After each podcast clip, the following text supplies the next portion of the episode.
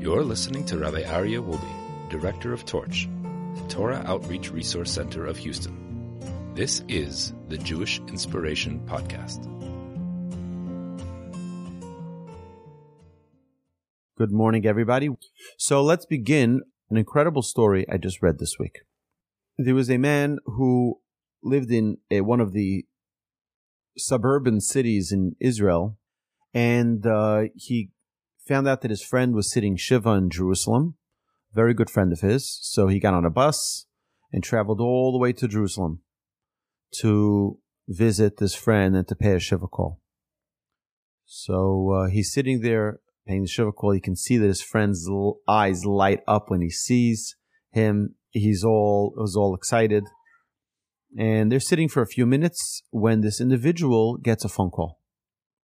He gets a phone call while he's pay, paying a Shiva call to his friend. He gets a phone call. So he looks at his phone. It's his father. Father's an elderly man. So he says to, to, to the person he's visiting, he says, if you don't mind, this is my father. I'm just going to take this call. So he steps outside and he takes the call from his father. His father says, listen, where are you right now? He says, I'm in Jerusalem. I'm paying a Shiva call for my friend. He says, listen, it's right now about 9 o'clock, 9.30 in the morning. At 12 o'clock, I'm going to a specific doctor in Ramat Gan, and I would like for you to be there because I'm going to be having some procedure. I would like for you to be there. He's planning to spend the morning with his friend, but he has the incredible opportunity to do the mitzvah of kibbud av v'em, honoring your father and mother. So he says, "Okay, fine, I'll figure it out. I'm going to take a couple of. He has to take a, two buses to get there, and he's going to um, he's going to rush there. Fine. So he walks back into the Shiva house and he tells his friend, you know, so an emergency came up and I need to rush. I'm so sorry that I have to cut this visit short. You know, I, have been looking forward to sitting with you and to. So he says, no, no, no, it's no problem. It's an emergency. Go do what you need to do. He gets on one bus and then he gets on another bus and he's trying to beat the clock to be there. And his father calls him up. He says, where are you? He says, I'm about I'm a few minutes away. I'm, I'm almost there right? I'm almost at, at your location where you told me to be to meet you. He says, never mind. He says, I already had the procedure and I'm on my way home.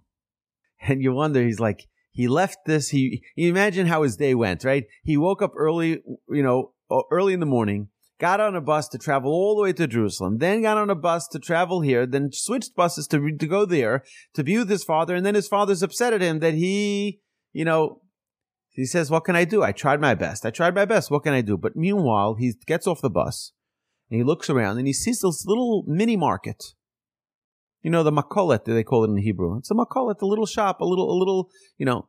So he figures he needs to go to the restroom. He's going to walk in there and he's going to ask him if he can use the restroom. He goes in and he says to the, the shopkeeper uh, owner, he says, uh, Do you mind? Can I use your bathroom? He says, Sure, no problem.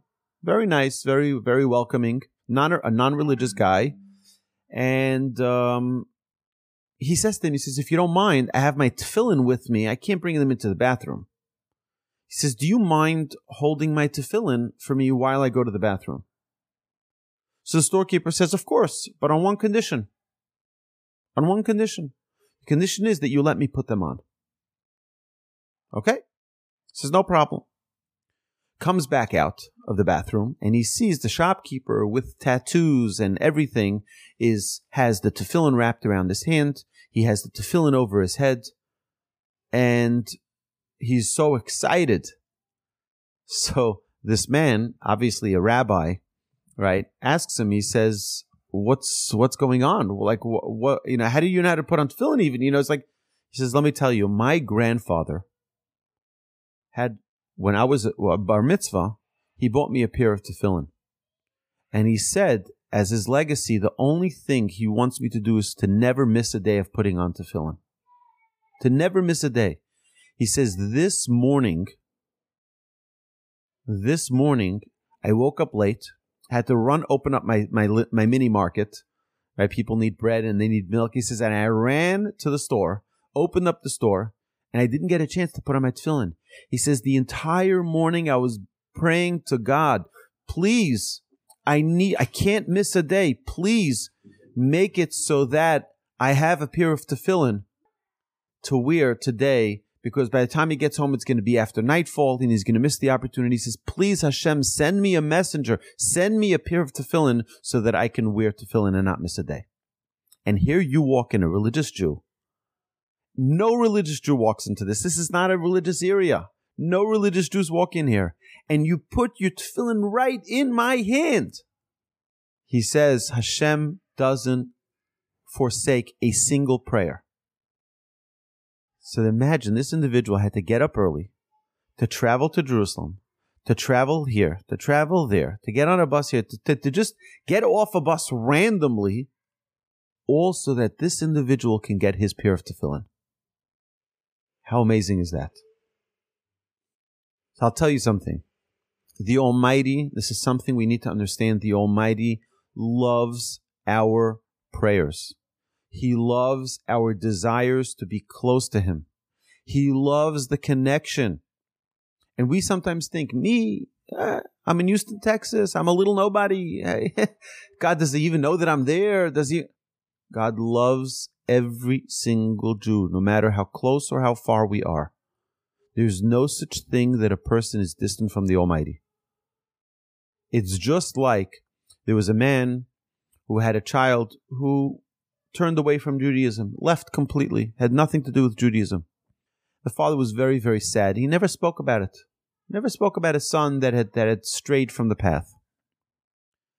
One day he overheard a conversation of two individuals who were talking about the power of repentance.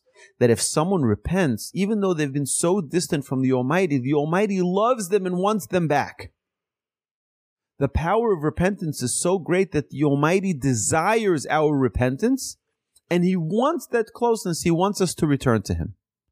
So this man overheard this conversation. He says, Let me tell you. He says, I'm a man of flesh and blood.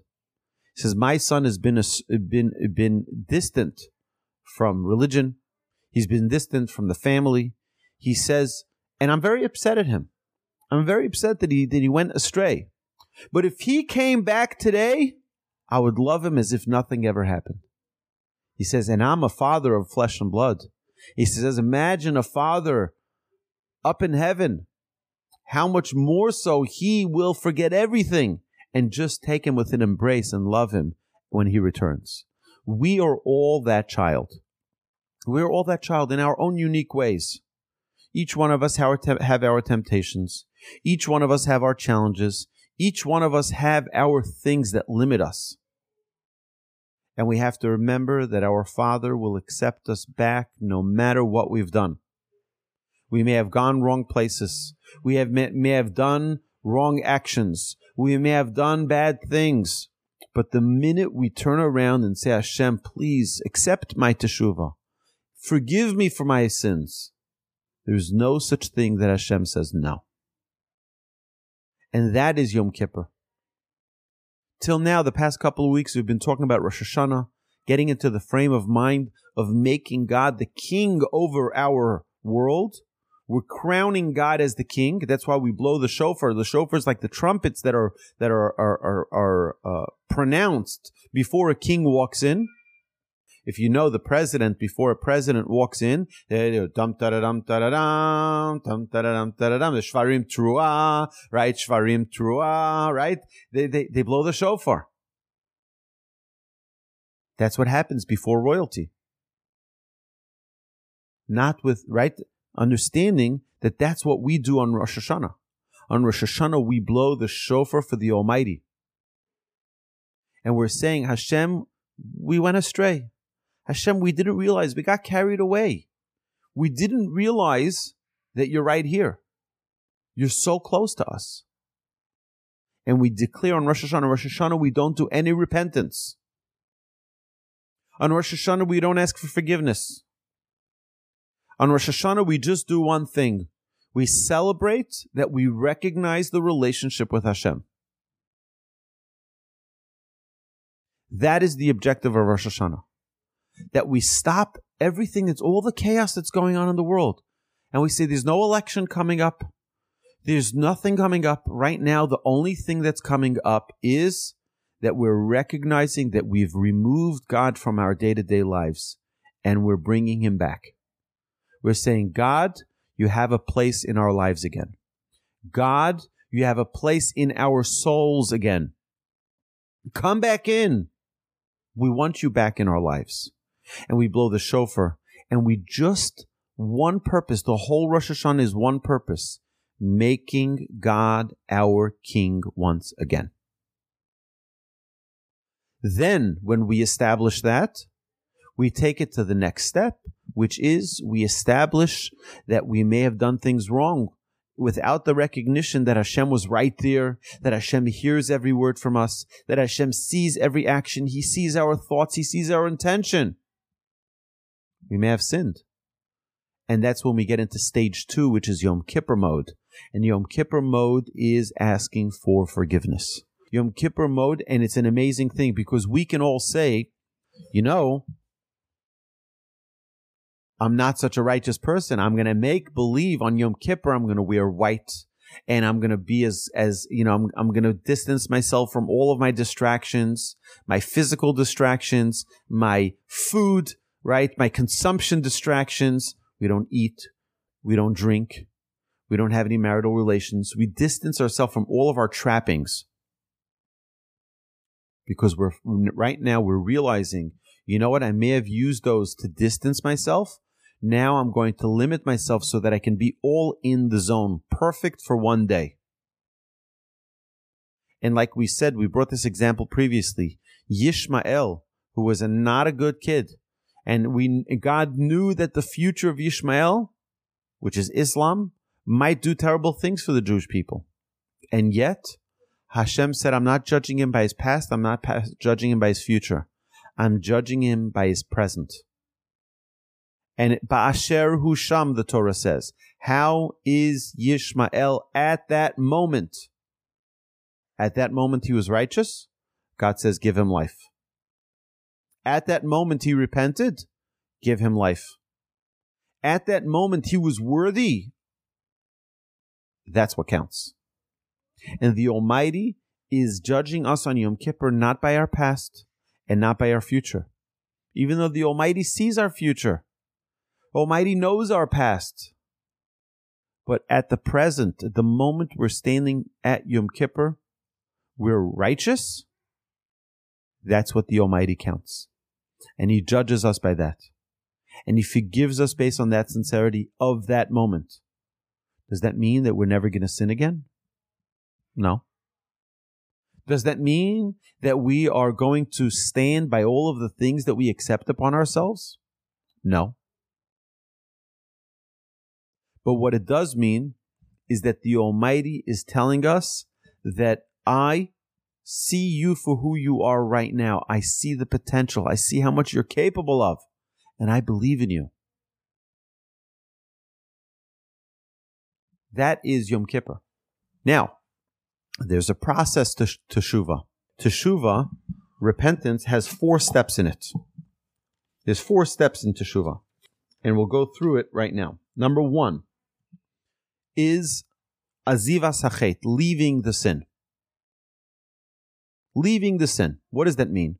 If someone is a thief, you can't be stealing someone's phone while you're saying, please forgive me, please forgive me, right? That doesn't work. You have to stop stealing. You have to leave the actual sin. That's step one of repentance. Number two is vidu. You have to confess. You have to verbally own up to your wrong deeds. Own up to it. God, I sinned.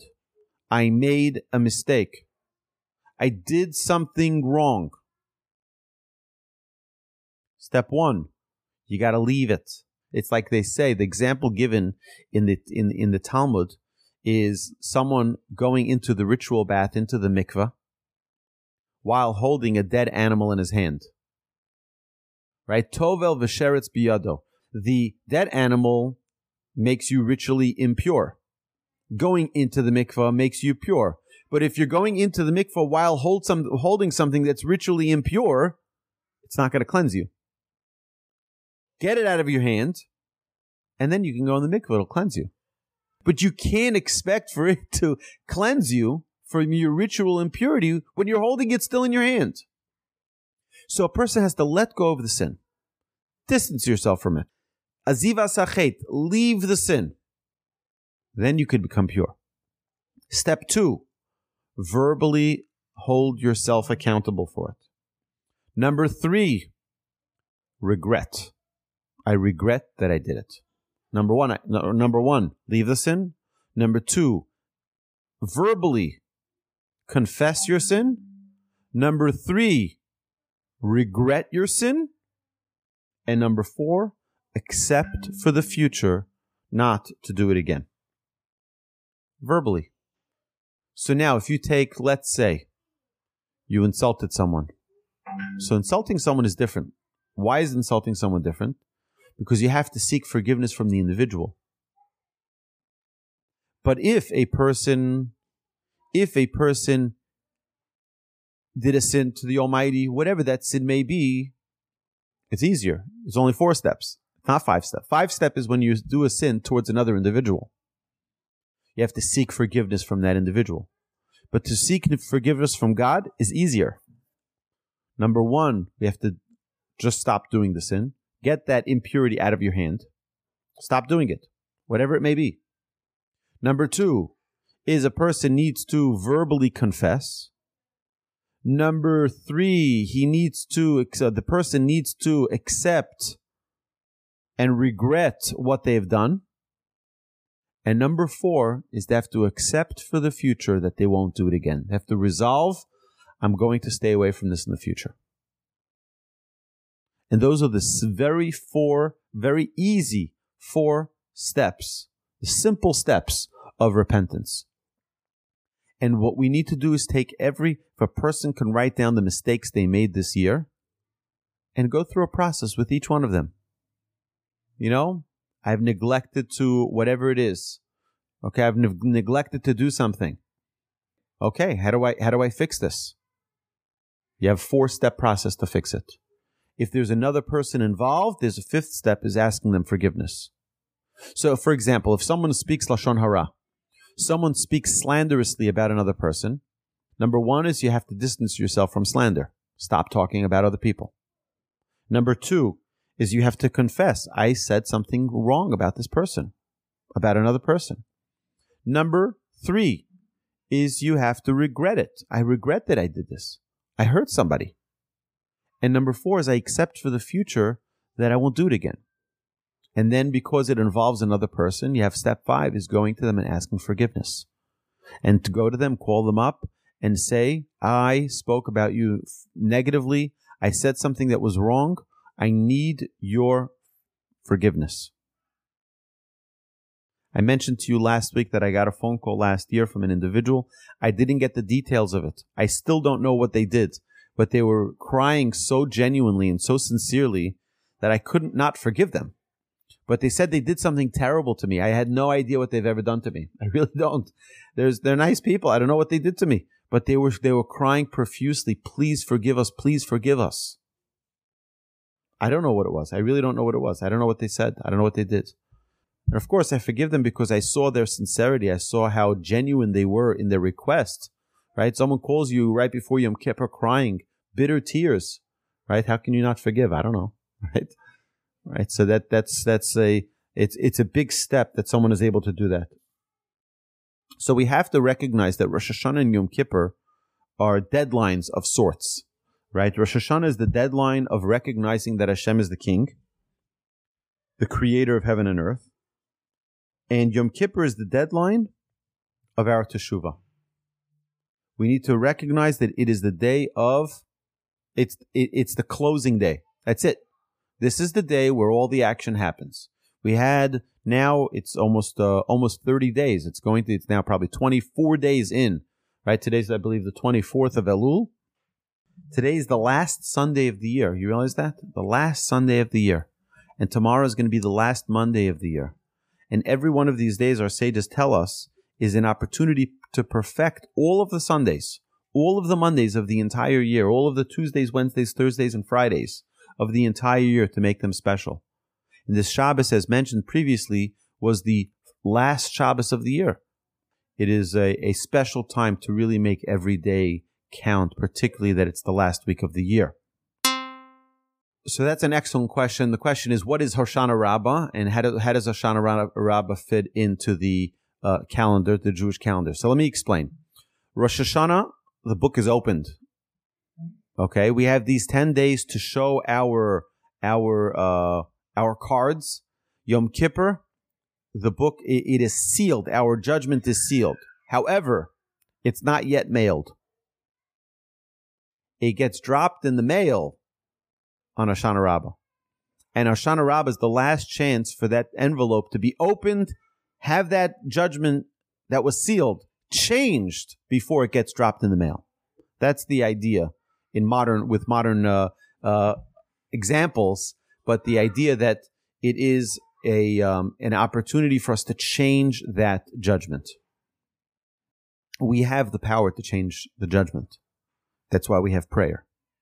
Right? Just because there is fate or there is something which is predestined for us, that doesn't mean that we don't have the power to influence it. We have an unbeliever. That's why we pray for people who are sick. We pray for people who are ill because we do have the power to influence the heavens.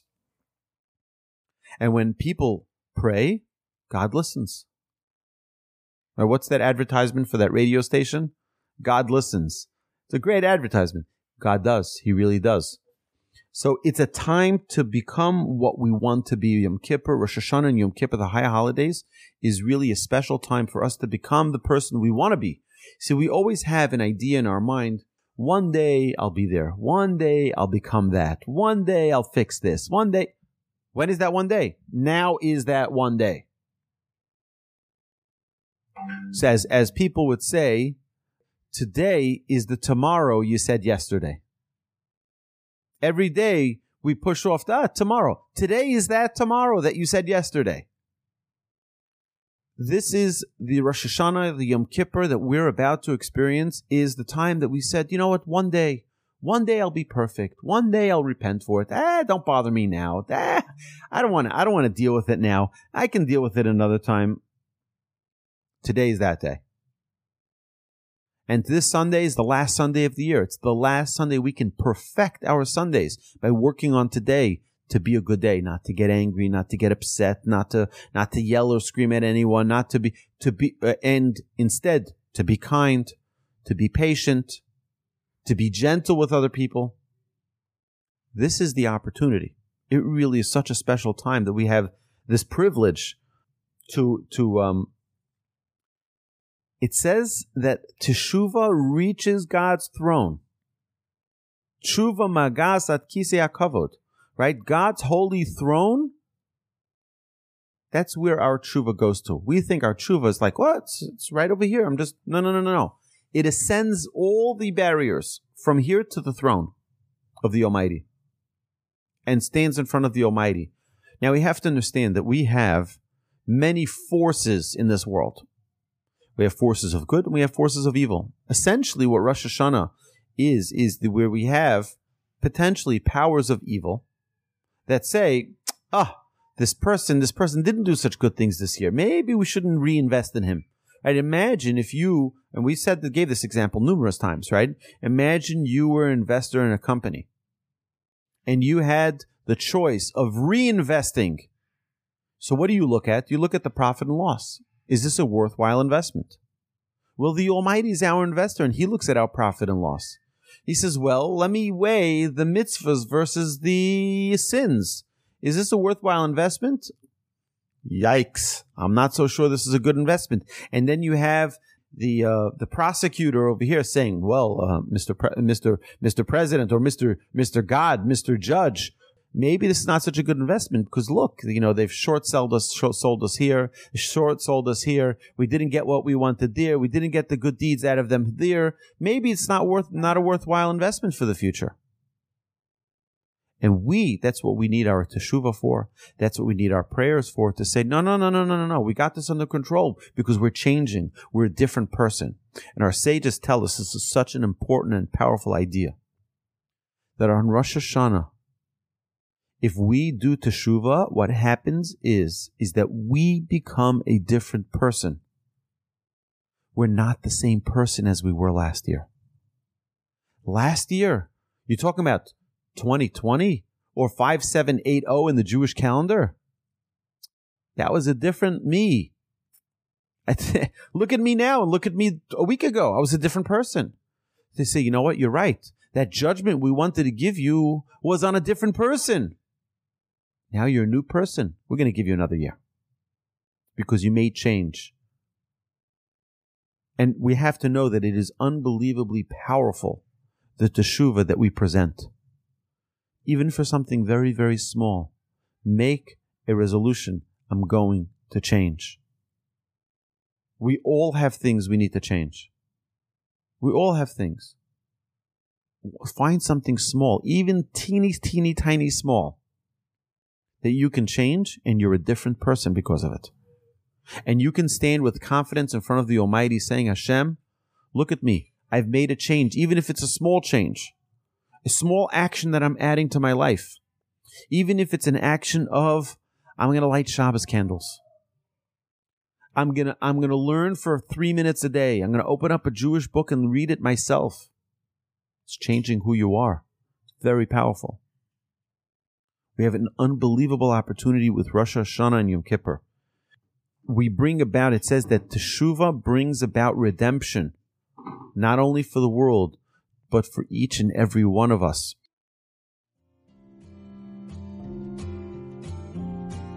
You've been listening to the Jewish Inspiration Podcast, a Torch production. Become a supporter at torchweb.org because your assistance enables more Torah learning around the globe. To find more lessons offered by Torch, please visit torchpodcasts.com.